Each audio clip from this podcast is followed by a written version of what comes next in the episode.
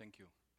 Well, good morning. My name is Daniel Budd, and we are so uh, happy that you are joining us on this Memorial Day uh, weekend.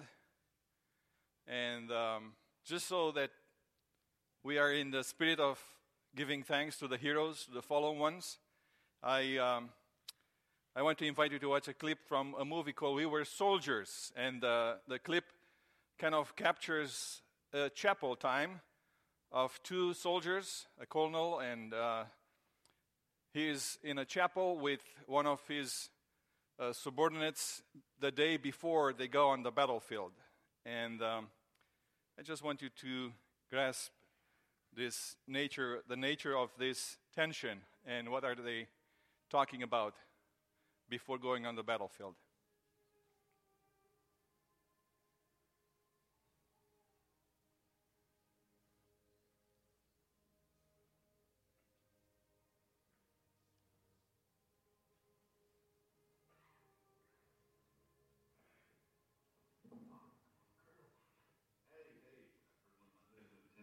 Mm.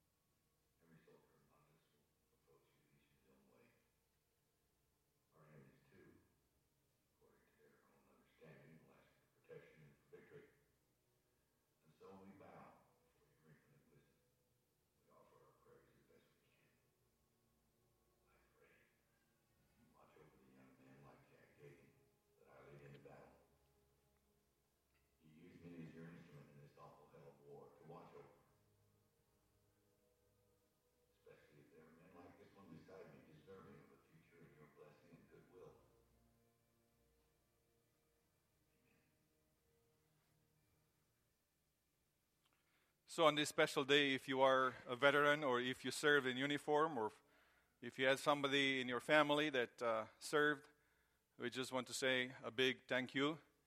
Thank you for your service and thank you for your sacrifice. It is our freedom that we owe to the sacrifice of those who uh, are fallen heroes. And um, so, thank you to all of you. As a society, we do honor and we admire heroes, right? We admire heroes that are fallen or that are veterans today. We admire successful people. We like to read magazines like Forbes and say, you know, what are the five things that successful people do? And, and we wonder, you know, if there's something they do differently in weekends. You know, what time do they wake up in the morning? What is their daily routines. You know, what, what do they do to raise successful kids, right?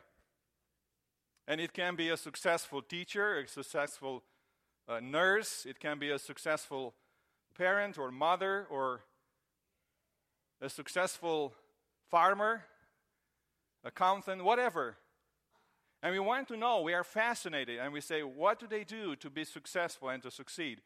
And this morning I want to say that we also have, or maybe ought to have, uh, this fascination with successful heroes of faith. You know, we want to see what heroes of faith do so that they can make it to the pages of the Bible. There is a chapter in the Bible, it's in the book of Hebrews 11, that has a list of successful faith heroes. Throughout history, from the beginning to the point where the Hebrews, this letter was written, this is a book that talks about many things the supremacy of Christ, but also in chapter 11 says there were many Christ followers that were faith, faithful, and that they lived through faith, and by faith they made it into this list of heroes, faith heroes. So this morning we will look at them, and uh, it's interesting. I asked some of the people on, on Facebook, you know, what is your hero, or who is your hero of faith? And, and some said, it's my dad. And one of the people that answered said, My dad read sermons after he came to this country as an immigrant in Dutch to the recent immigrants who were still speaking Dutch. And it was on Sunday afternoon. And he was not a preacher, but my mom gave an extra scrub to the shirt that he used on Sunday because he, uh, he had a lot of sweat during the sermon time. But, but she said, he was a model, and he modeled the Savior in the way that he lived. Somebody else said, It was my mom and dad. They were my faith heroes. They were people of faith, and they showed it. So I'm not sure who is your faith hero. But all of us want to make sure that at the end of our lives, we are also heroes. And some of you don't even know. But whether you are a parent, you are an uncle, whether you are a grandparent or great grandparent, people look at you. And usually they forget to tell you how much you mean to them, how much you influence them, and how big of a hero you are to them. And sometimes you hear those at the memorial services. But it's so good to hear those before we pass away, before we move to eternity. And I am glad that sometimes we have a chance, and sometimes some of you you share those things. You know, when, when a grandchild wrote to you and said, Grandpa or Grandma, I never told you this, but I just want to say to you that every day when I pray to God, I thank God for you and for who you are and for what you modeled for me and how big of an influence you have on my life. And I am so grateful that even in the winter of your life, you follow the Lord. So, this morning, a question for us is How is your faith? You know, we, we ask, what, what do you do with faith? You know, how about your faith? What, what would you like to see in your faith? You see, these people in Hebrews chapter 11, basically the whole letter was written to people that were very religious. They were very religious. It was an audience that practiced strictly. They wanted God's approval by what they did. They practiced Judaism. They, they followed the law. They kept God's rules, the laws, and the festival of the Jewish religion. They were very faithful and they wanted to serve God religiously. They wanted their religion to be a service to their God. They wanted God's approval in the end. They wanted to get an A plus from God for their faithfulness. But you see, what this chapter tells them, and it's kind of a big, big shocker, is that you see people that are admired, they are not necessarily, the faith heroes are not admired for their good works. Those are important.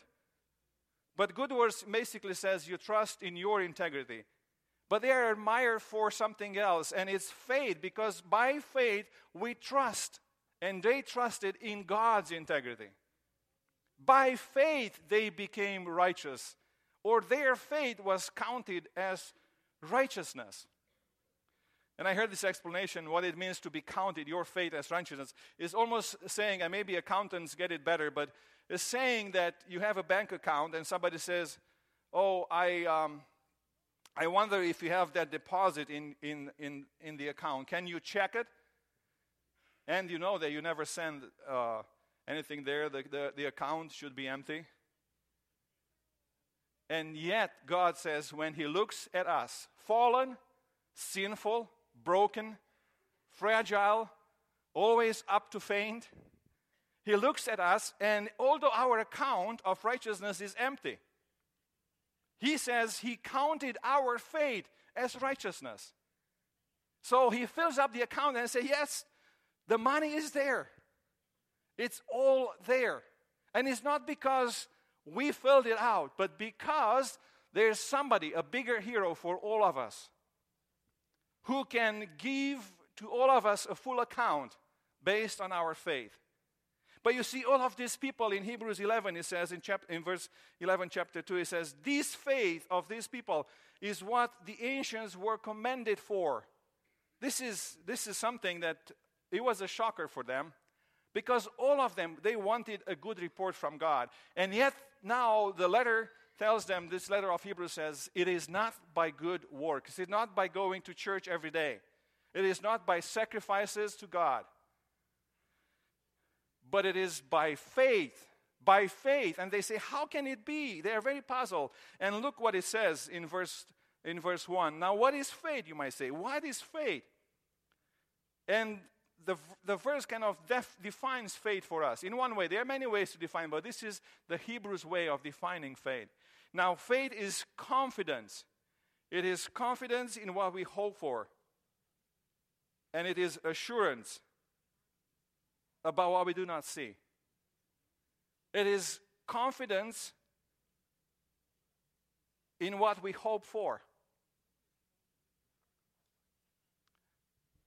I like what Calvin says about that. Cal- Calvin says that that confidence is a word that describes some sort of the essence of a thing.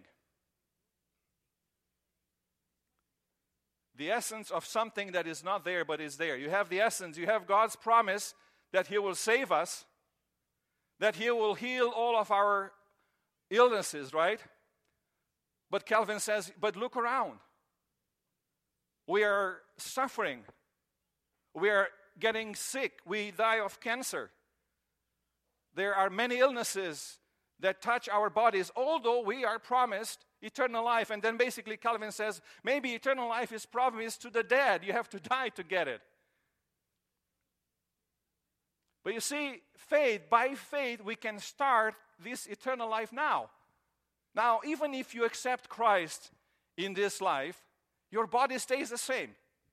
If you have a broken arm, or a missing leg, or if you have a disease, it doesn't mean that it's is going to grow back your arm, missing limb. You know, if, if you think of these heroes that come from the battlefront and, and they need these prosthetics, you know, even when they are following Christ faithfully, they will still deal with the loss of their limbs.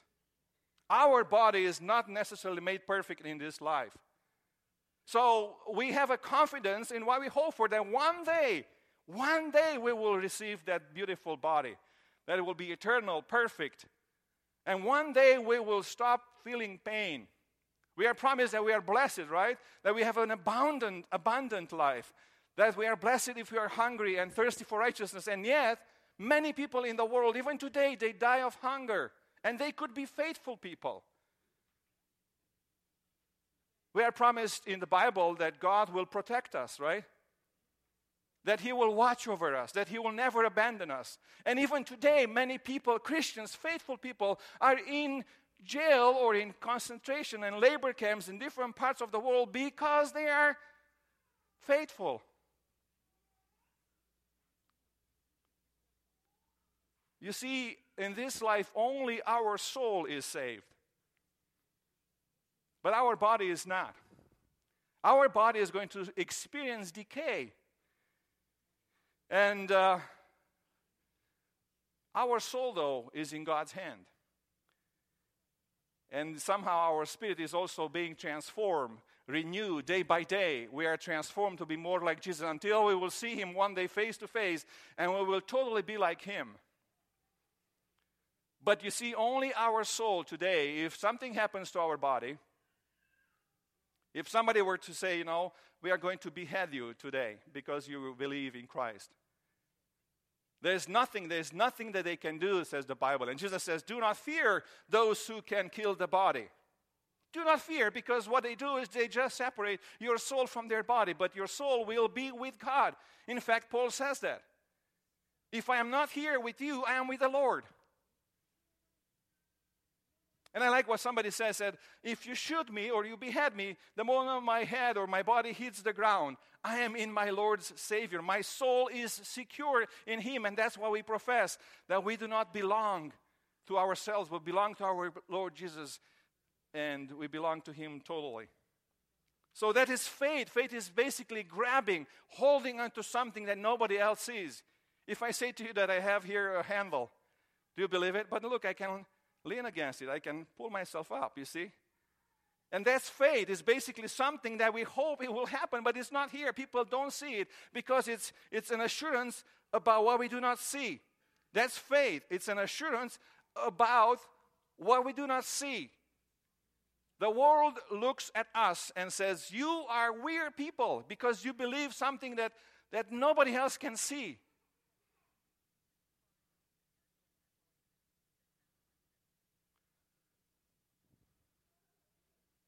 You see, for me, it was very important when I saw for the first time the book of C.S. Lewis, you know, the Chronicles of Narnia.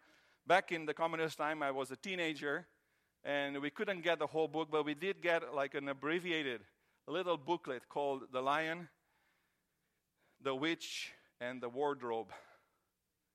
It was my first access to kind of a Western type of literature in terms of a novel, but it just, it just blew me away because I lived in a culture that said there is nothing beyond this world. If you don't see it, there is nothing. It, if, if you don't see it, it doesn't exist. If you don't touch it, there's nothing there. And I said, No, there is something there. There is something spiritual. And when this book came out, I said, You see, I told you. So I gave it to all my friends and I said, Look at this book. Do you see that there's a world? There's a world behind this wardrobe, behind the back wall. And they kept saying, No, no, no, I touch it and it's just it's just furry coats. And there's no snow behind. There's no Narnia. And I said, There is a world. And every time I went, and I was like Lucy, you know, God, God says, without faith, you cannot please God. It is impossible. But for me, that opened up. And then Lucy, I was so interesting when she said, I went, and suddenly I felt that I'm stepping on snow. I suddenly felt cold, and it was a wind chill. Because suddenly she steps into a world that nobody else maybe before experienced, and she said, Wow, what a world! So, by faith, by faith, we do believe in God, and that's what Hebrews says. By faith, verse 3, we understand that the universe was formed by God at God's command, so that what is seen, what is seen, what is seen, what we see is and was not made of, out of what is visible. It is a powerful statement that the universe was created ex nihilo. Out of nothing, there was just God's act of His power, saying, Let there be matter. And there was light, and this universe came into being out of things that, was, that were not visible. But this fate is, is the object of the attack of the enemy. The enemy always wants to destroy your faith. We think, no, he wants to take away my car, or he wants me to lose my job, and then I will lose my house. Look, he wants to take away my child's health, or my wife's health. My mother is dying because of this illness, or, you know, and we say, the devil is after me, and he wants to take all of these things from me.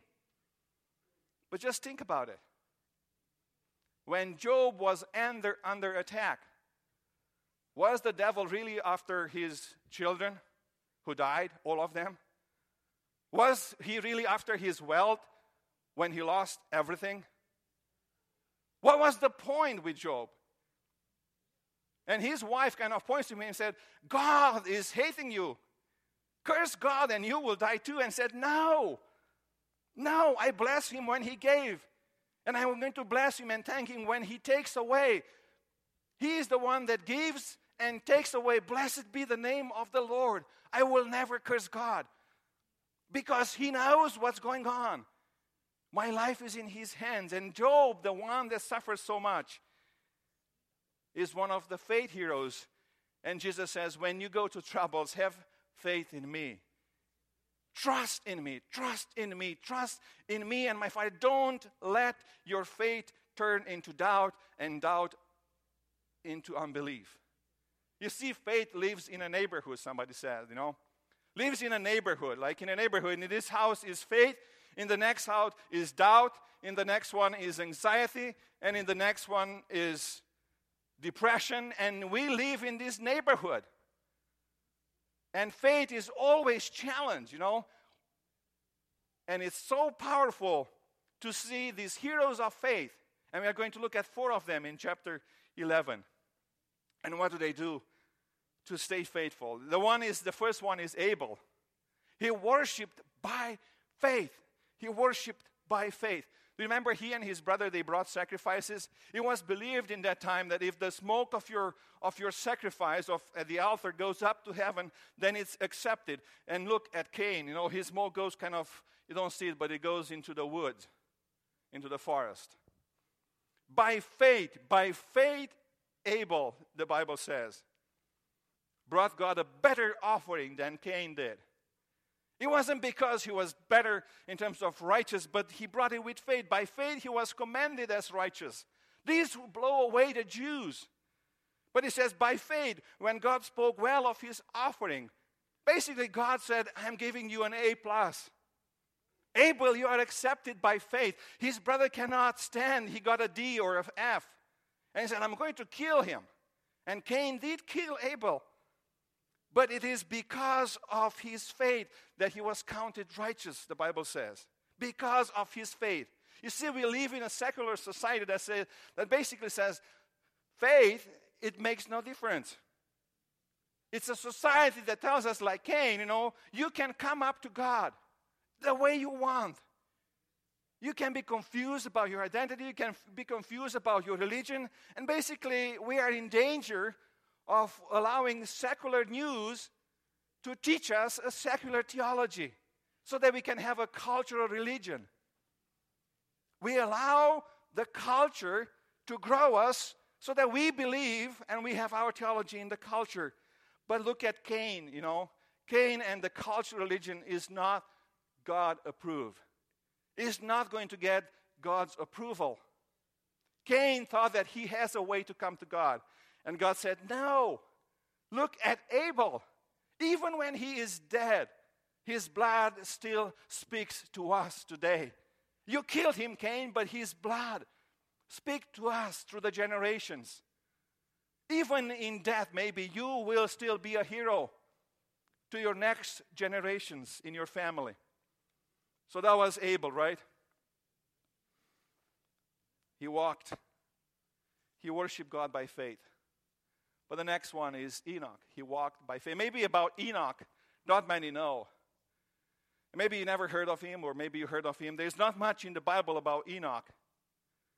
But what's interesting is that Genesis says that Enoch walked with God and he was not, for God took him. He walked with God 300 years. It doesn't mean that he was alone. It doesn't mean that he didn't love his family. No. It means that as he did life, as he maybe worked, as he woke up in the morning and fed his kids and took care of the farm, as he did all those things, like a regular parent or grandparent, he walked with God. And he became, he became God's friend in good times as well in bad times. Do you think that he didn't have bad times in those 300 years? If you walked with God and if he was noticed, it means that the society, the culture, they were not, that he stood out, that he was kind of a weird guy, the peculiar guy. And in fact, it means that his friendship with God made him so unusual that God said, You come to me directly. You don't have to experience that anymore. Would you please just step up? And be in my presence. I am going to transform your body and welcome you with me. Because he was walking with God and he knew that if I die, I'm going to be with him. And if I leave, I'm going to be with him. The same thing Paul says, right? It is better to me to be here in this body, but, but if I live here, is, is I live for Christ. And if I die, I'm going to be with Christ. And I don't know which one is better, but he basically says the same thing like Enoch, Paul says. It doesn't matter. It doesn't matter whether I am here or there, I am still with Christ in good times and in bad times. I like what some, somebody said, you know, again on Facebook. He says, My hero was my dad, definitely my dad. He was an amazing man of God, my, my biggest prayer warrior. He and mom taught us kids, five kids, to know, love, and trust the Lord in every season of life, in joy and in sorrows, in good times and in bad times. Don't seek God only when you need something from Him. When you say, I need a good job now, I need another job to save, I need to save my Lord, I, I seek you because it's about, I, I'm going to, I need to be healed. I need to, be, to get up of this, of this bed and run.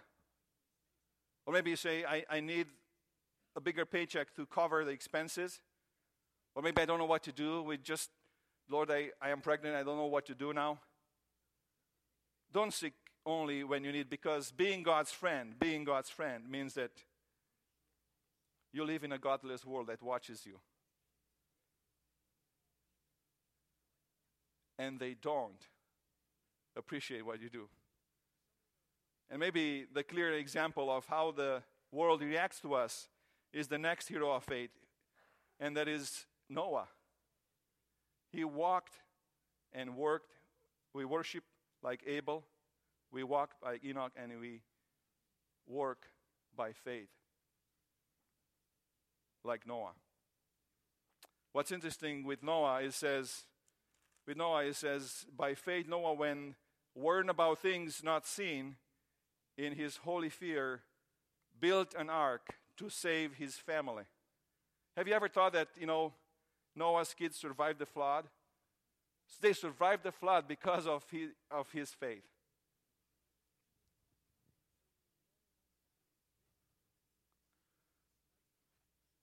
You can help your kids survive and be saved because of your faith. Look what somebody else wrote also. Who was my hero? My dad was my hero. Why?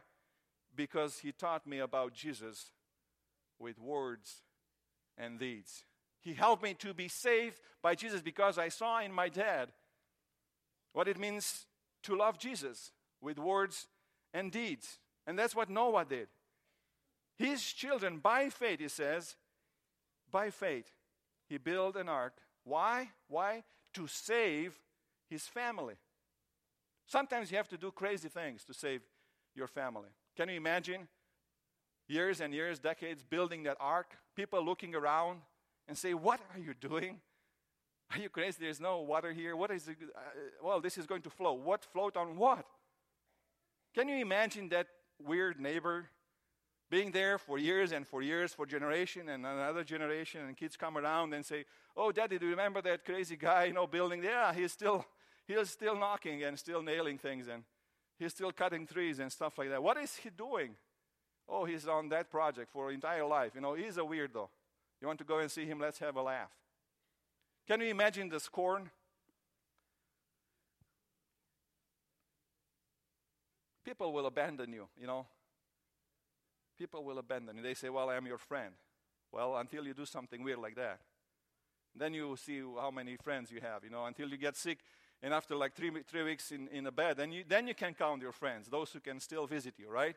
Can still knock at the door and say, Well, how can I help you? Those are your true friends. But can you believe Noah? Noah kind of lost a lot of friends because nobody, when he was ready to get into the, they, they were not believing in him. But God stood by him through all of those things. He had this holy fear of God that kept him going, kept him building. He didn't say, God, if you know what's going to happen, you do it. I will just sit here and look at how you build the ark. No, he says, I have to build it. Basically, God said, You build an ark. Because he told him some secret knowledge. And we have, all of us, that secret revelation. We know what's going to happen in our world history and in the church history and how it's going to end. And God said, I am entrusting you the secrets of the kingdom, the mystery of God's grace. And you should spread this around. You should tell people that there is a Savior, that there is a God. And by faith, they have to approach Him because without faith, it's impossible for anyone to grasp, to believe, to be pleased, and to be people of God. He became a fool, but he did build the ark. You know, can you imagine that? God, God later on used Apostle Paul and said, Me too, says Paul, I became a fool for Christ. And in fact, people, especially those who think that are wise, like the Greeks and their culture, the Romans, they look at us and they say, You are foolish, and your gospel is foolishness for the Greeks. But the question for us is Have you built anything for eternity?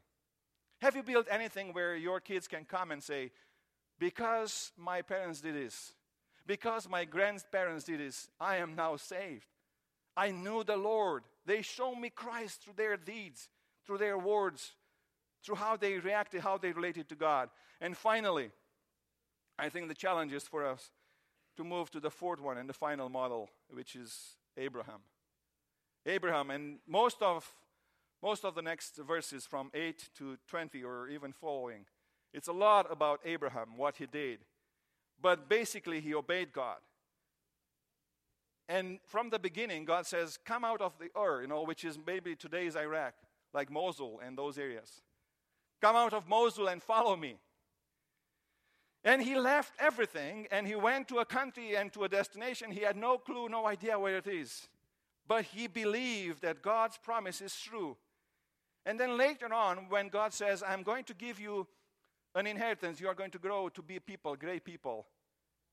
He gave his son Isaac, and then he gave a command, said, Now go and sacrifice him. And Abraham, it says here, he believed that God, who gave him Isaac when he was old, when Sarah was impossible to have kids, said he believed that God can raise him from the dead, even if he obeys and kills and sacrifices him. And the verse says, and indeed, Isaac was kind of received back as resurrected. He wasn't killed, but he was received back as resurrected. But Abraham was not perfect. You see, some people might call him the lying Abraham. Man, he was a big liar. He lied even to the kings and to, to princesses, you know, about his wife. Not only once, several times. He said, Oh, she's my sister. Because he was afraid. So you see, he was righteous by his faith, not by his deeds. God didn't say, Well, no, by his faith. This was very strange to the Jews, right? To say, By faith you receive a good report from God. But there is something else in his life. And there's this outlook that he had on life.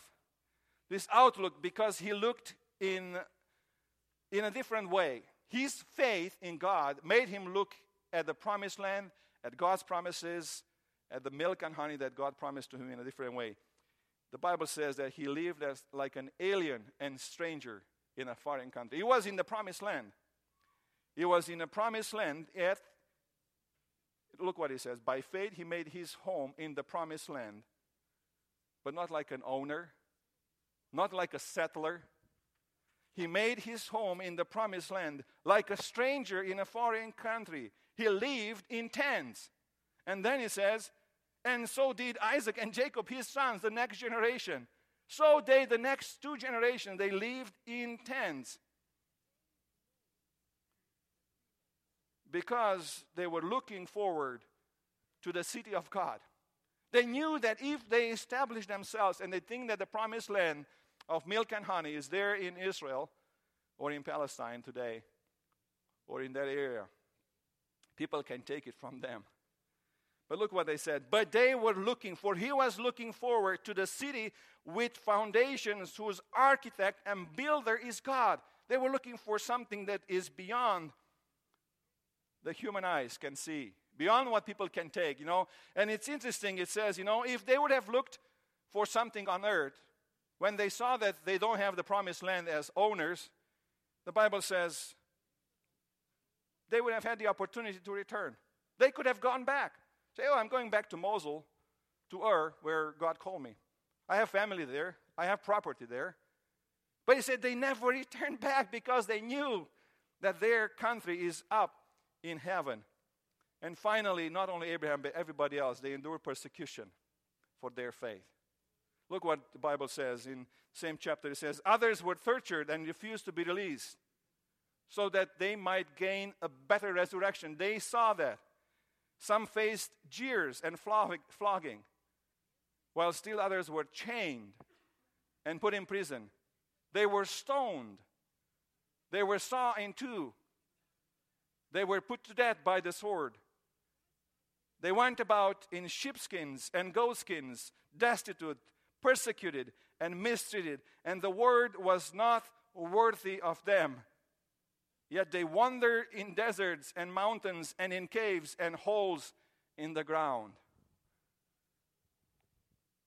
Does it remember? I mean, it just brings memories of today. The same thing. People are persecuted for their faith, and they gladly accepted that persecution because they knew that they are not looking for something on this earth.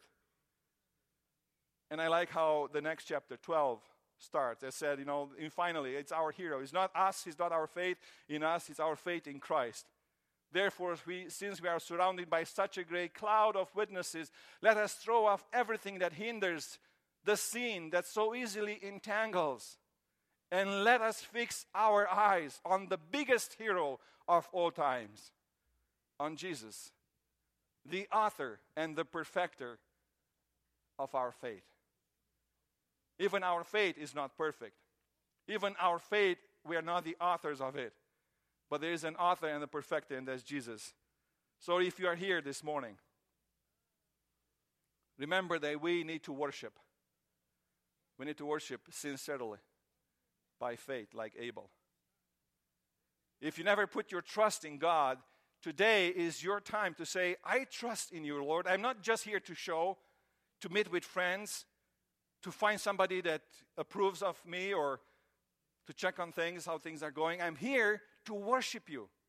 And I hear that you call me to leave and, and to worship you sincerely. So I, I want to be like Abel, to bring my heart to you. And that's what Calvin says My heart, sincerely, I offer to you, Lord. Promptly, promptly. So do that this morning. And then remember that we need to walk by faith like Enoch. We need to work through faith like Noah, who built the ark and saved his family. We need to obey like Abraham, who was faithful. Although not perfect, but he was faithful, and he is called the father of all the faithful people. So, what do you do with your faith? How is your faith this morning?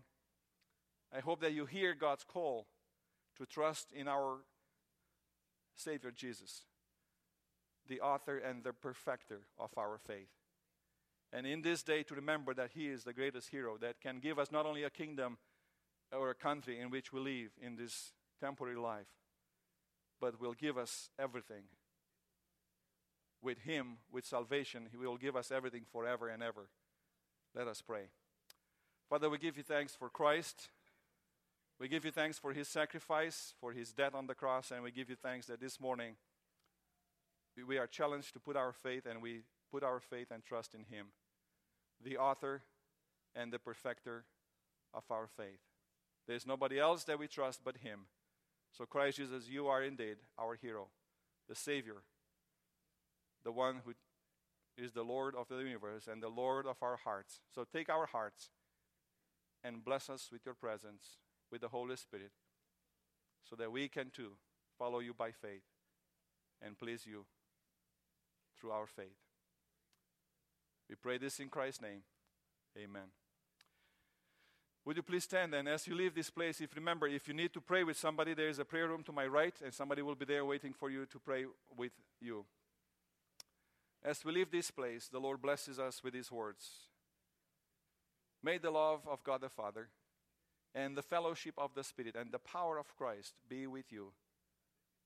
Amen. You may go in peace.